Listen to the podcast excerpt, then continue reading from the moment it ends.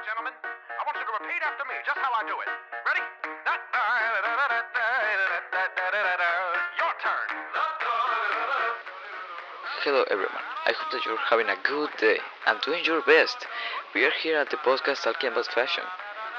We can see that people are very hyped to see what the models are wearing. The event's about to start, so let's look at the models. I look at the model using a business suit designed by Hugo Boss. He's using a white shirt, a gray suit, and some jeans with a seatbelt. What a fabulous outfit to wear when you're making business, huh? Also, look at what we have here. For winter clothes, the model is wearing a big black coat. Down the coat is a big long sleeved black shirt, and so black formal pants. This is very warm for these cool days. Next famous model is Ariana. She's wearing a colorful dress with a beach hat.